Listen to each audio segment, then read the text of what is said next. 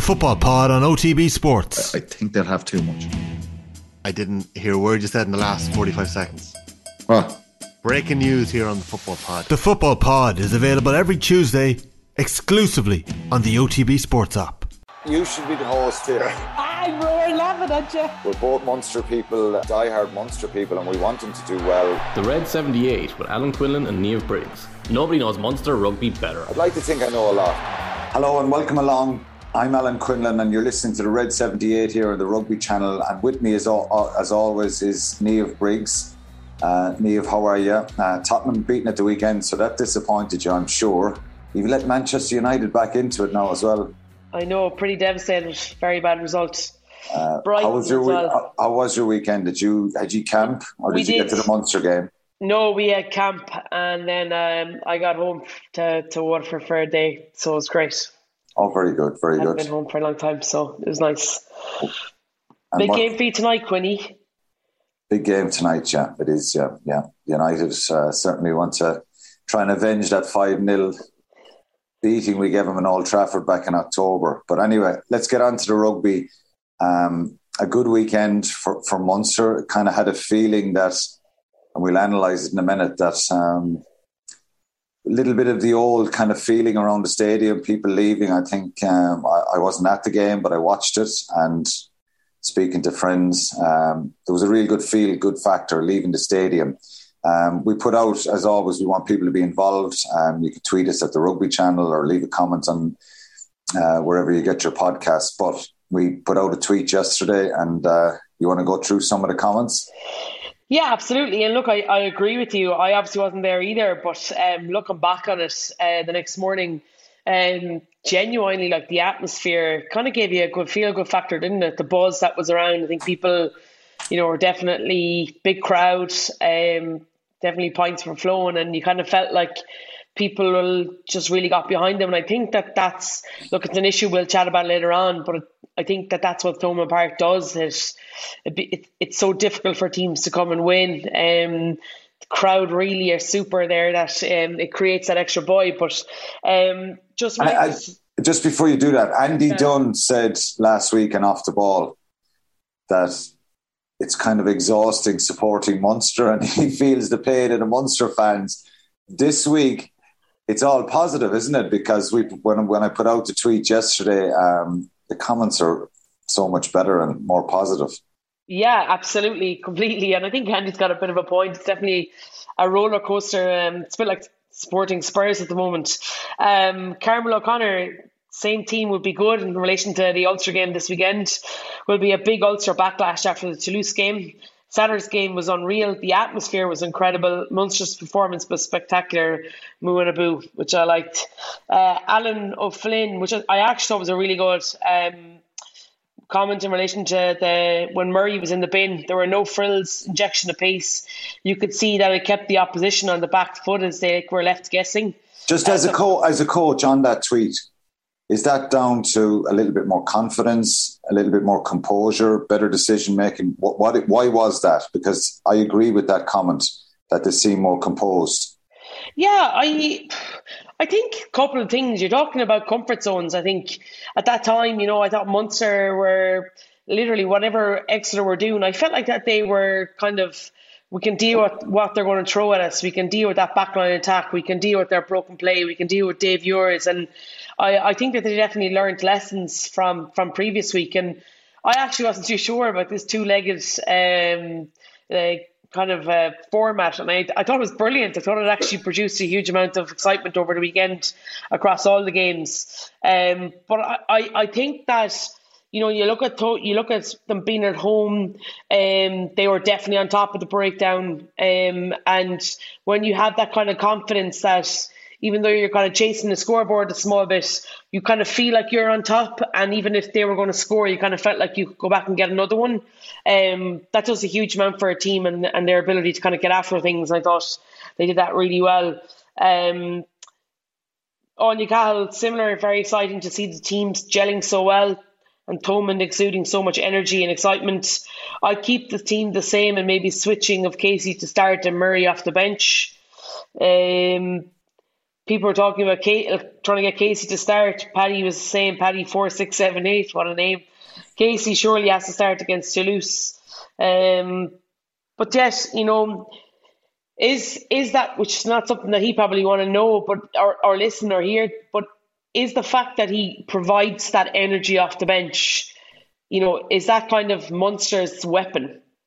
You know, the likes of him and Thomas Ahern coming off the bench, they have a huge amount of skill, but also a huge amount of pace. Yeah, you don't want to be uh, you don't want to be one of those players that is just kind of seen as an impact player because um, Craig Casey, I'm sure, would want to start, um, and he's putting pressure on Conor Murray, isn't he? And I thought Conor Murray was really good over these two legs, particularly defensively. Um, he's made one or two little mistakes last week over an Exeter, but defend, you know, in a game like that, he made so many tackles and um, I think it's a type of game when you're controlling a game, and if you're ahead, um, do you want Conor Murray on the field or do you want Craig Casey? I think you know. So Craig Casey obviously has to. His big strength is probably speed, movement, passing ability. It's probably quicker. So it depends what type, uh, where you are in the game.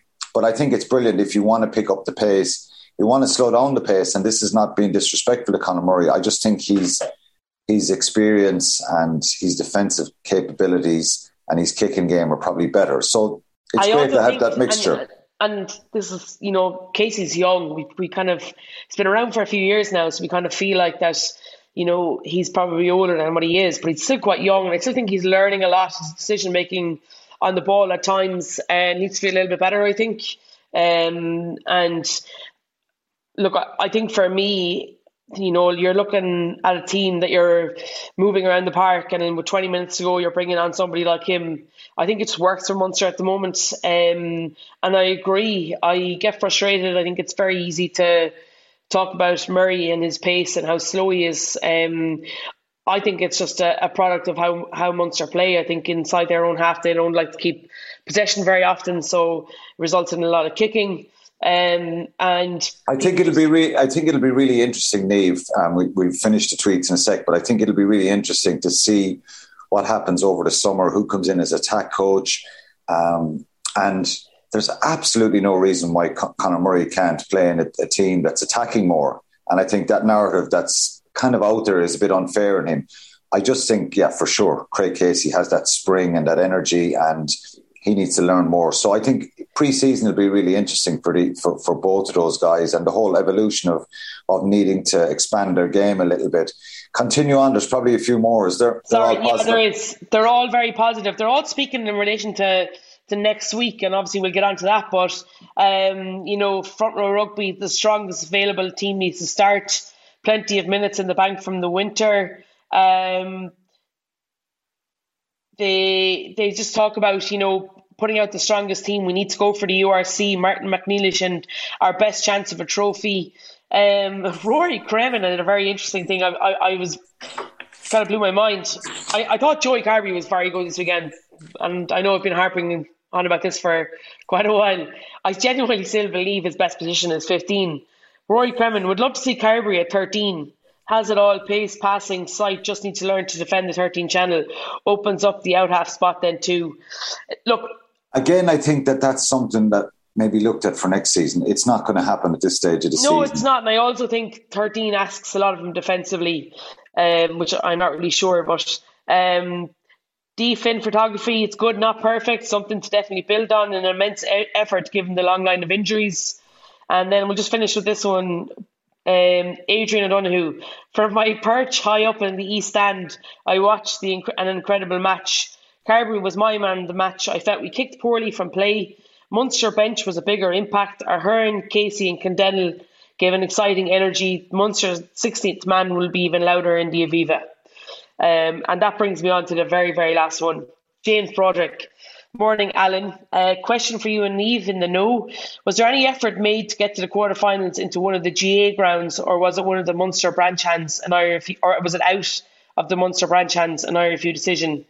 Um, Reg- regarding the Ed Sheeran concert and the, yeah, the Toulouse fixture, that Toulouse looks fixture. it's going to.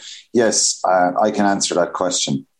There was uh, in the last couple of weeks, um, last month, I think um, the questions were asked about the possibility of Munster beating Exeter and Toulouse getting over Ulster and Munster having a home potential home quarter final.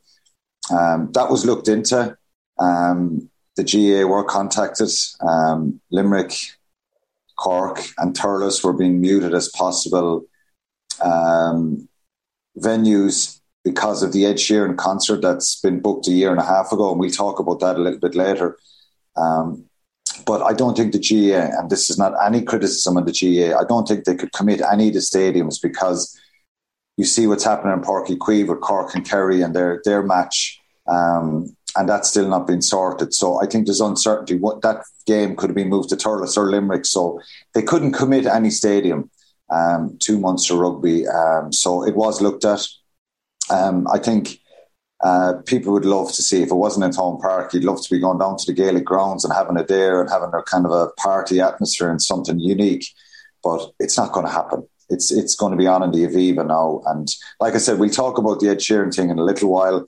Um, but Weird. While we're on it, just let's bang it out now because we can talk about okay, okay. afterwards. Um, like my my thought is that this this concert's been you know well in place before the fixtures were were um, you know given out to that season structure. And I think we talked about COVID and the loss of revenue. We we both know the financial strains that are in Irish rugby at the moment, but not only that, but but in Munster. Um, and um, I think when you get an opportunity to make revenue very quickly from something as big as this, um, I, I can kind of see why they didn't turn it down. Um, Yes, and I think look just to to to kind of put it in context. Um, with everything that's happened with COVID, I think Munster have lost a lot of revenue, like a lot of sporting organisations, but were financially kind of under a bit of pressure before COVID. Um, Ed Sheeran, uh, you know, getting getting the opportunity to, to, to kind of allow an Ed Sheeran concert, two of them to come in there, make revenue from that was looked at, and it's been booked a year and a half. I think normally the EPCR quarterfinals are on in April. They're never really on in May. I know the season this year has been stretched out, and we would have known about that probably 12 months ago. But um, it's they're not normally this this this late in May um, quarterfinals, and there is a lot of comments online, and I saw them straight after the match on Saturday, and I saw lots of people venting their frustration that it's an absolute joke, and Munster have sold out their their team for an Ed Sheeran concert. It's not that simple. This was planned a long, long time ago, and normally, um, as I said, those quarterfinals would be on in April. But um, to change it now and actually, this isn't about pay cuts for players, but there's been a lot of staff in Munster rugby who've taken pay cuts. There's staff in Munster Rugby who've been let go. Yeah. They've lost their jobs. Um, and there's financial issues. So Munster would have been crazy not to look at the possibility of getting uh, the, the concert into Thomond Park to make some revenue over two nights. And it's just the timing of the, the games, unfortunately, have fallen on that weekend, the quarterfinals, and probably up to five minutes to go on, on Saturday night. Munster were, were going to Belfast to play Ulster, and that all changed. So to have every permutation right and to got, have gotten it right here and actually dismissed the, the concert and said we're not taking a chance, I think it would have been financially stupid. Yeah. Um, because you know, if Munster ended up being away and Munster said no to the Ed Sheeran concert, well, then they'd lost hundreds of thousands of revenue that they're going to get from this concert. So, I think it's up on four or five hundred thousand that they can make um, okay. which is a lot of money for rugby development stuff that you and I will get into another time. But like, there needs to be more investment in development and continuous investment in, in, in all the provinces. So I just think it's it's a bit unfair. Um, my first thought was, what the hell are we doing? We need to have this game in Thomond Park, it going out of there. But when you when you peel it back and you look at the the logistics and the reasons, it's a no brainer. They had to they had to take the chance and, and go with the concert and get in the, the money. Um, the game at the Aviva Stadium, Toulouse will take 35% of the revenue. Uh, 65% will go to Munster and the IRFU. Um, so that'll be split. So Munster will, will, will probably get 30, 32.5% of the revenue. So um, I think the impacts that the city in, of Limerick, um, and you work there all the time, is going to get a great kick from the Ed Sheeran concerts, like they do for the Munster rugby matches when they're on. But um, I think we just have to put it to bed now and realise that this was it's a tricky situation. It's not ideal, but I don't think Munster deserve any blame for this because. No, I agree. Um, I think you made a brilliant point there, Quinny. Sorry for interrupting you there, but you made a brilliant point. You look at people's livelihoods and the fact that, like, we both know lots of Munster staff um, and Irish staff, as in staff within rugby circles that have lost their jobs through COVID. Um, this is an ability to try and start to make, you know, money, but also to rebuild that kind of um, financial I suppose stability, and um, I think that's going to be really important. And um, yeah, you, would love to challenge, and and I wouldn't do this to Munster fans because I think they're just the best fans in the world in terms of every time I look at old games uh, in France and in England, and the amount of like even the Exeter game in Sandy Park and the the amount of Munster fans over there, it's ridiculous. And but I'd love to challenge them to go and and and fill the Aviva in red because um, already people are talking online and in social media and on these pods that you know just because it's gone out of Thomond Park and Cindy Viva that that means Munster aren't going to win. I'd love just to to pr- chip in the shoulder type of thing and, and prove them wrong and, and almost call you know call all the supporters and try and try and get them to make that journey to, to Dublin. Yeah, I'd, I'd love if the, the, the journey to Dublin and it's difficult for people. I think is uh, it's different. Um, and I agree with you. I'd love the stadium to be sold out. It's it's a tall order to get fifty over fifty thousand people into the stadium. Um, Toulouse would bring a couple of thousand, but I'd love to see it priced affordable.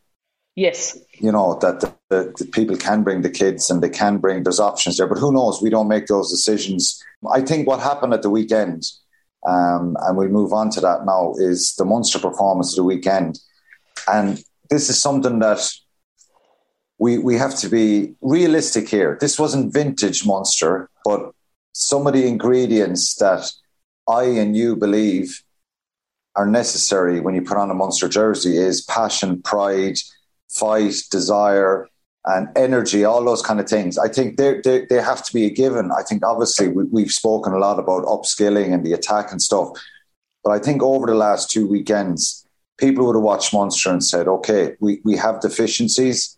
but there was a bite there, there was a passion there, there was a work rate there that, and and we, we don't we focus on the game last week in, in, in Exeter, and I just think what happened over in Exeter got Munster through to the quarterfinals because the reality is Exeter had had Munster under so much pressure. Was it four or five times they were over the try line? Yep. Last ditch Keith Earls tackle. That's what wins you and and gets your progression in a two legged affair. And I think um, they showed that. So things were better at the week. What what did you notice? Um, so Munster win 26-10. They were five points down. and they win this game 26-10. On aggregate, they won 34-23. What was better this week for you in the performance? And and did the crowd make a huge play a huge part in that as well? Yeah, look, I thought the crowd were fantastic. I thought they were absolutely phenomenal. I was talking to the girls that were there. They said it was one of the best times they'd been in, in Thomond Park over the last couple of seasons. Um, she just said everybody, you know, they were just saying that everybody seemed to be on really, really good form. Points were flowing, and they were living their best lives. I think for me, I've, you know, I had a really good think about this after I watched the game yesterday. You know, you're watching it back, and um, you've got time to kind of digest things, and you're able to go back and have a look at things.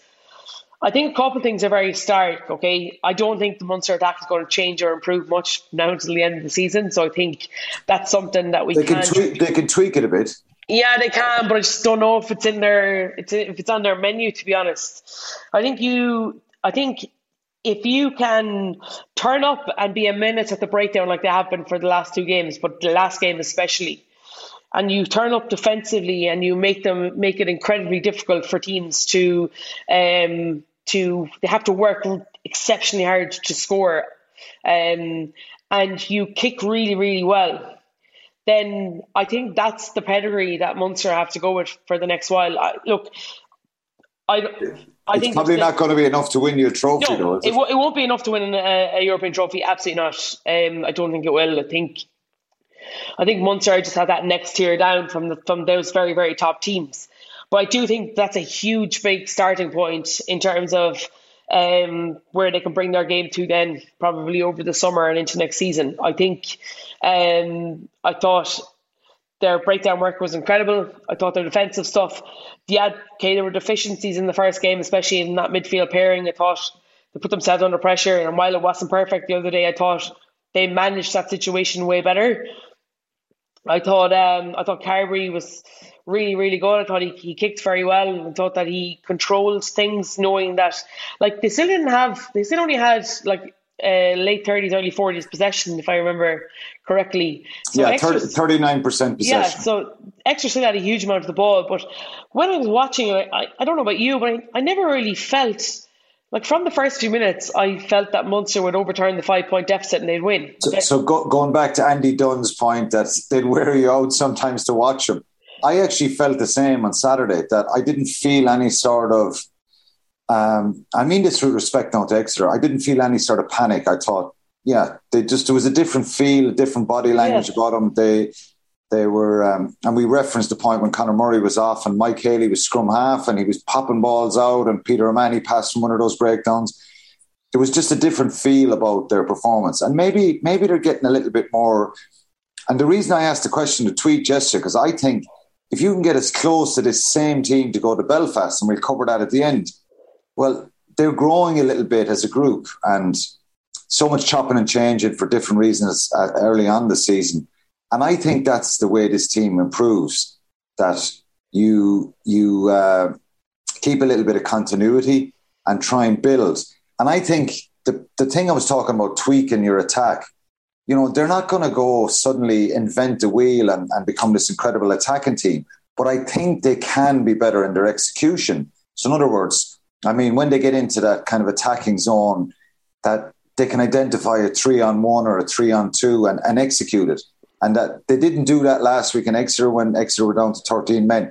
And I did, I want to believe that this is kind of like the FA Cup, the tradition, traditional FA Cup, that the underdog can beat the better team. And gives me a little bit of hope that if they do get everything right, and they do have to get so much of their game right against a Toulouse or possibly a Leicester or Leinster in the semi final, if they get there, um, let's not go too far forward. I'm, I'm losing the run of myself here. But, you know, maybe they can cause problems. And I've always said this if that fight and that, that bravery is there in, in, in the way they played, and Munster fans will be pretty happy. Just on, on some of the individual performance, you mentioned Yeah. Carbery. What about Peter O'Mahony? I just Oh, thought exceptional. a sensational performance. Yeah. Jack O'Donoghue and Hodnett, the three of them in the back row. I, I know I know Gavin Coombs is injured, but for me that looks the most balanced back row that we've had all season in terms of the balance and how they, they work off each other, how they feed off each other. I thought I thought O'Mahony it, it, it's like as if he just comes out for these games and decides this is this is now where I switch in because all the rest of the games weren't knockout. This is a knockout game, and he just goes up another gear. We see it when he does it with Ireland as well in, in crunch moments, and um, I thought he was excellent. And I thought that was probably the big difference maker. I thought the back row battle um, was that was won so convincingly by Munster. I thought that their mentality to um, in terms of the dominance. So you know the reason why they were so they got such joy at the breakdown was because of the defensive dominance in terms of the actual physical hit. They weren't soaking a huge amount of tackles. They were actually getting up and driving people, extra lads back, and therefore the next fella can come in and, and, and try and get in over the ball. I just thought that they that back row balance was just incredible. I thought. I also thought that they were more accurate with the ball as well, Yeah. and, and the back row played a big, big part de Allende of was that. huge. Um, de Allende was excellent as well. Yeah, the, the turn turnovers conceded on, on Saturday at home were, nine. Um, they were the same number over in Exeter, nine turnovers conceded. And the one that really jumps out that everyone's talking about is, is the breakdown. Turnovers won by Munster were eight on on Saturday, um, three by Exeter. But funny enough, when I look back at it, turnovers won by Munster in Exeter was eight as well. So not nothing really changed. I just think they were probably more disciplined in not giving away penalties, and their body language was a lot better. Um, and I was trying to figure this out. Was that a huge shift this week? What what was so much better was 16 penalties in Exeter. Um, it was nine at the weekend, and you meant you said it last week as a coach, and you're probably preaching this to your own teams. Under 10, isn't that it? Yeah, look, you look to get to under, you don't want to get to double figures. It's very difficult to win a game. I think a couple of things there, though. I think uh, Mathieu Raynal was definitely put under pressure by um, O'Mahony at times, which was like that's his job. Um, I thought he was excellent this weekend, but also the crowd. I thought they played such a huge performance and um, in swaying some 50-50 decisions. Um, but yeah, look, I just thought it was there was so. Look, look, we're not going to run away with ourselves. I thought there was a huge amount of positive um, aspects that game. Some other like couple of things, and this is you know you can get pernickety about stuff, but I think Simon Zebo must have only touched the ball twice, maybe. Like I, I felt like we didn't get the ball to our wide wide channels enough. Like they're that back, like Earls and Zebo, absolutely incredible.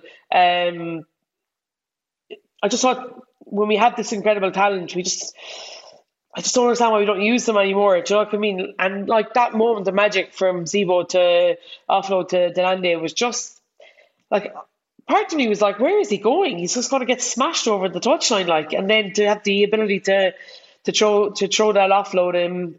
And we spoke about that at the start of the season. Took out three when, when players, it, yeah. We, we spoke about it start of the season. That's what Simon Zebo can do. That little bit of X factor, and that makes a difference at times. I think just on the getting the, the ball wide, at times um, they don't get over the gain line enough. And and even for the Zebo try at the end, I think it was a great carry by Mike Haley, by Jack O'Donoghue over the gain line. The ball is quicker. So I think it starts. I'm not even talking about getting a wide though, Quinny. I'm talking about them having the ability to work off their wings. Oh yeah, to come in off their wings as yeah. well. Yeah, but I just think getting over the gain line helps all that, and maybe that's yeah. a little bit of uh, part of the the, the, the changes that need to happen. So overall, there some great performances. Again, I keep mentioning Jean Kleyn, um, workhorse, and was very, very important, his physicality. de Allende is someone we're going to miss. I know Malakai Fekitoa is coming in year, but I just think de Allende, when he's on song, he's so disciplined. He's such a nuisance at the breakdown. No panic on the ball, and he really makes them stick. Chris Farrell was better as well this week. Didn't get kind of caught with those kind of wide runners. Um, so it was overall, it was a very, very good performance. Gives a little bit of heart and hope, but um, it's the matches are coming quick and fast. And if I'm, I'm just going to get up my Pro for URC table here. Munster go to Ul- Ulster on Friday night. and one of the questions, game. yeah, and some of the tweeters were talking about there, keep the same team. Munster have to go as strong as they can here. There's no, I was checking the injury list this morning. There's no bumps and bruises and stuff. There's no Dave Kilcoyne, there's no Tadhg Beirne, there's no Andrew Conway. Um, there's who else is injured? Uh, Andrew Conway, Kilcoyne, Dave Kilcoyne, and Tadhg, and Tadhg Beirne. They're Beirne. kind of they're four starters that are missing. Gavin Coombs. Know, Gavin Coombs, yeah. We don't know how long they're out. More, mm. It's they may not be back for, for a number of weeks. Who knows? But I think what we see at the moment, this is probably the strongest side that Munster kind of can pick on paper at the moment. So they go to Ulster on Friday night. Ulster obviously would have been devastated after what happened on Saturday night. Yeah. They went to Toulouse, they won. Um, the late Toulouse try over there, I just had the feeling that that could be a problem for, for them. I thought they'd get through. Um, Ntamack and Dupont caused them pro- major problems and had a big say in, in, in Ulster going out how difficult a game is that Friday night? It's a must-win game, I think, for Munster. Munster have three games left. They're away to Ulster, home to Cardiff, and away to Leinster. And in the table, if they're on 47, 47 points, sitting in fourth. But the problem for Munster is the Stormers are fifth and 47. The Sharks are sixth and 46. Edinburgh are seventh on 44. And the Bulls are eighth on 43. So there's only four points separating fourth and eighth. Um, and all the other teams, I think, are going to, they'll probably win this weekend. The South African teams will probably win. So there's a chance Munster could slip down to seventh or eighth here if they don't beat Ulster and I'm Yeah. sure I'm sure Ulster will want nothing more to, than to bounce back and Yeah. secure a home semi final for themselves. How difficult is it going to be going to the Kingspan? I just want just before you answer that, the last time we beat them was in 2016, 28th of October 2016, 14-15. Rory Scannell with a drop goal and the 74th I remember minute. that. I remember watching it at home with my mum in Tipperary and screaming. It was uh, they were 14 nil down. They won 15-14. So can we go to Belfast and win? Yeah, look, I think it's going to be incredibly difficult. Um, I think they that um, I've been really impressed with Ulster this season. I thought they were incredibly lucky last weekend against Toulouse. I thought um, I thought even some of the rugby they played in that game was really really good. Um, that try by Ethan McIlroy was just like super. Um, so yeah, look, I, I do think it's going to be a difficult task, and, and this is the thing now. This is the if you're coaching Munster and you're you know you're looking to get to that you know next level. You've got to look at consistency. And you've got to look at being able to back up performances in terms of being able to get to that mental pitch of where they got to last weekend. And that's a really difficult thing to do two weeks in a row. And we don't often see teams, the best teams, having to do that because more often than not, they don't play incredibly tough games week after week week. That. So the likes of Leinster will, you know, only when they get to semi final, final stages of competition, so they get really, for me, in my eyes, get pushed. Toulouse is the same. So to be able to to back that kind of, to, you know, that What, what you're saying there is emotional. Uh, the, The emotional the- balance, The emotional yeah. pitch, uh, pitch has got to be really high this week again, going Yeah. to Belfast. I was chatting to Mark Robson. Uh, I'm going to be commentating the game Friday night, and um, he's uh, we've done many games over the years, uh, Robbo and myself, and he said he was so sad on Saturday night he couldn't ask, he barely could barely ask Iain Henderson the questions after the game that they were absolutely so devastated there. So is this a case of Munster? And I'm saying this to Robert this morning. Munster now are in great fettle, confident, feeling good. Ulster down the dumps. Will we go up to Belfast? No problem. We'll win this game. That's not going to happen, surely. no, I I think, think- I think, I think- Ulster Ulster yeah. will be chomping at the bit to try and get back. completely. the And, and Dan McFarland is a, a super coach. And, you know, I love listening to him. I think um, how he's got them ticking and their academy system that they've come through. They just have, they're just doing lots of things right off the pitch. And I think we're seeing it on. And I think um, even when Billy Burns went off at a HIA the other night, Mike Lowry just stepped in and it was like, like it didn't really make much of a difference to them. The only thing is, is is that if Munster go to similar twenty three year team and squad, I think that that Munster bench will be huge. I think it'll be a little bit um, more have a little bit more nous about them in terms of their ability to impact games. I think that's probably a small bit where Ulster fell down last weekend. I think don't think their bench was as strong as as what was coming off. Um, and I think that if Munster can um, be in a position like 55, 60 minutes where they're more than in this game, then bringing the likes of Ahern, and Casey off the bench um, will definitely, I think, should should catapult them to the win. But it's going to be really, really difficult up there. Incredibly hostile environments. Um, but I, I think if you're a player, it's kind of the type of game that you really look forward to. What, what do they have to bring, Niamh? Um, I know we're kind of looking into a crystal ball here as regards selections. Who knows? Maybe both teams will make a couple of changes. No, you'd have I to think- think, from a Munster point of view, it's going to be similar. Like they, they, yeah, they need to, they need consistency. I think in team selection, they're playing Cardiff at home in Musgrave Park the week after.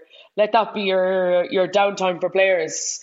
Um, I really think that if if you, I'd imagine that they would have they would have blocked off those three weeks, the two games against Exeter and the game against Ulster, to push their strongest team going a down week, and then they can bring it back up after the Cardiff game. So, um, from a Munster point of view, like, am I wrong? Surely they need to be.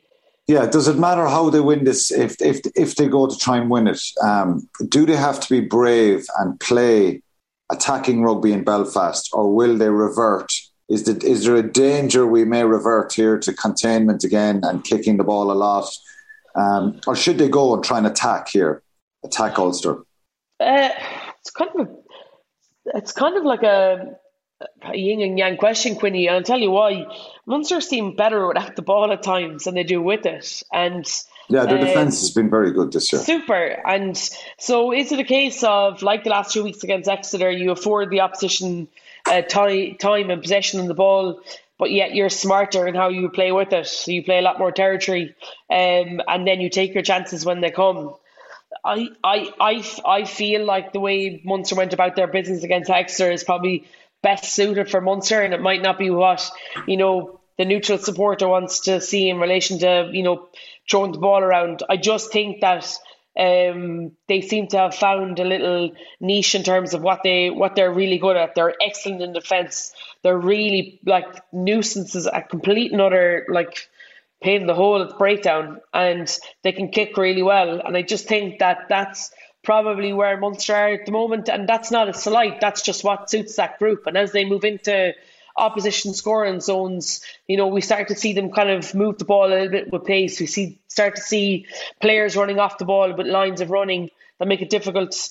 You can see the, the wide players saying wide that those bridge passes are there. And I just think that um, I think that's what suits Munster best right now. Um, and I think that's probably what they will think you like. Let's go. Well, uh, my my tuppence worked on it is they have to be really physical and they have to bring an intensity Friday night because um, the crowd are going to get behind Ulster. They're going to try and pick them up. Um, they're going to look for reactions themselves as individuals. And Dan McFarland had challenged these players this week. Um, no better way of kind of feeling better about yourself than beating one of your biggest rivals on Friday on Friday night at home in front of the home crowd, uh, cementing their place possibly because they'll go to 54, 55 if they win um, uh, with a home semi final. So it's really important for them. to control the kitchen sink now at the URC. Um, so I think for Munster, a couple of steps forward, um, given where we were a few weeks ago against Leinster and to get through to the quarterfinals, I think was was really important. And I think it's important for their own mentality that they go there. And there's no guarantee because it's going to be a very difficult game but they have to be they have to bring an energy and an aggressiveness because otherwise Ulster will, you know, cause them problems. And I just think I hope we don't see it on Friday night now. Um, even if Munster lose, I just hope that there's a fight and there's an energy about the performance. And I think that has to happen. I'm sure that's what they're going to try and do um, at the weekend. Just quickly before we finish up, um, positive weekend as regards Munster's performance. Uh, let's hope we're talking about some of that positivity again next week. Your your challenge this weekend, just quickly, um, you've got England and Welford Road. Um, I have some good memories from Welford Road over the years. Uh, very tough place to go, but you're playing England there at 12 o'clock on Sunday. It's a bit of a daunting task. So um, just tell me where your mindset is at, and and particularly after a really positive win against Italy, how are you viewing this game? Yeah, look, we're very aware of where uh, England lie in world rugby. They're not the best team in the world for nothing. They're incredibly good at what they do, um, and you know, been professional now for a couple of seasons, and they have a big eye on um, on the World Cup in September. That's what they that's their goal is to they made these players professional to go and win a World Cup. So, um, yeah, look, we're obviously definitely going to be underdogs. But we're very much preparing in our own way. We're kind of looking at ourselves more than anything else. So we've got to see um, we've got to see improvement from France in terms of that that level um, of where France and England are. We've got to kind of see how if we can close that gap. Um, and you know, give a good account of ourselves. I think we've just got to continue to try and develop and. And this is kind of where we see the best people. You know, obviously it's a very much changed squad, Quinny. You know that already because the Sevens girls are gone um, which makes it. Um, you can look at it two ways. Obviously, they're incredibly good athletes, brilliant people, um, and really good rugby players. But it's now an opportunity for the extended 38 man squad that we'd selected at the start to come in and um, and and stake their claim. You know, um, we've got a big summer ahead of us too in terms of plans for tour and stuff. So in order for that to happen, you know, we've got to try and expose as many people to international rugby. But look, it's going to be a great experience. Leicester, I've never been there before. Obviously, a rugby fan. I'm so excited to see Welford Road, but also the fact that um, England are doing rugby, women's rugby, really, really well at the moment. I think there's something going to be something like fifteen thousand people at the game. So. Um, I think if you're a player for us right now, you've just got to go suck up the experience and, and make sure that um, we can account ourselves quite well. Okay. Well, look, the best of luck with it. Um, you've you've summed it up there how strong they are, but you'll have to go and throw, throw the kitchen sink at them. Um, just to to wrap up on uh, any other gossip, we don't have any other gossip really. Only that we're hearing assistant coaches Mike Prendergast and Denis Leamy. I'm hearing their names a little bit this week. Um, Graham Rowntree has obviously got involved. I've uh, uh, been given the head job last week, so maybe we'll have a little bit of news on the assistant coaches next week, and that's kind of what people are waiting on now. Who's going to be Graham Rowntree's team? So we'll wait and see. Um, that's it from episode for episode 28 of the Red 78. Uh, to make sure you get your podcast straight to your phone, just search the Red 78 and press subscribe. And don't forget to get in touch with your thoughts. You can tweet Niamh or myself at our own Twitter handles, or else you can tweet the rugby cha- at, at Rugby Channel 15 um, or leave a comment on YouTube. So that's it for this week. Good luck to you, Niamh, and uh, thanks again. Thanks, Billy. The Munster Rugby Podcast, Red 78 with Alan Quinlan and Niamh Briggs. Nobody knows Munster Rugby better.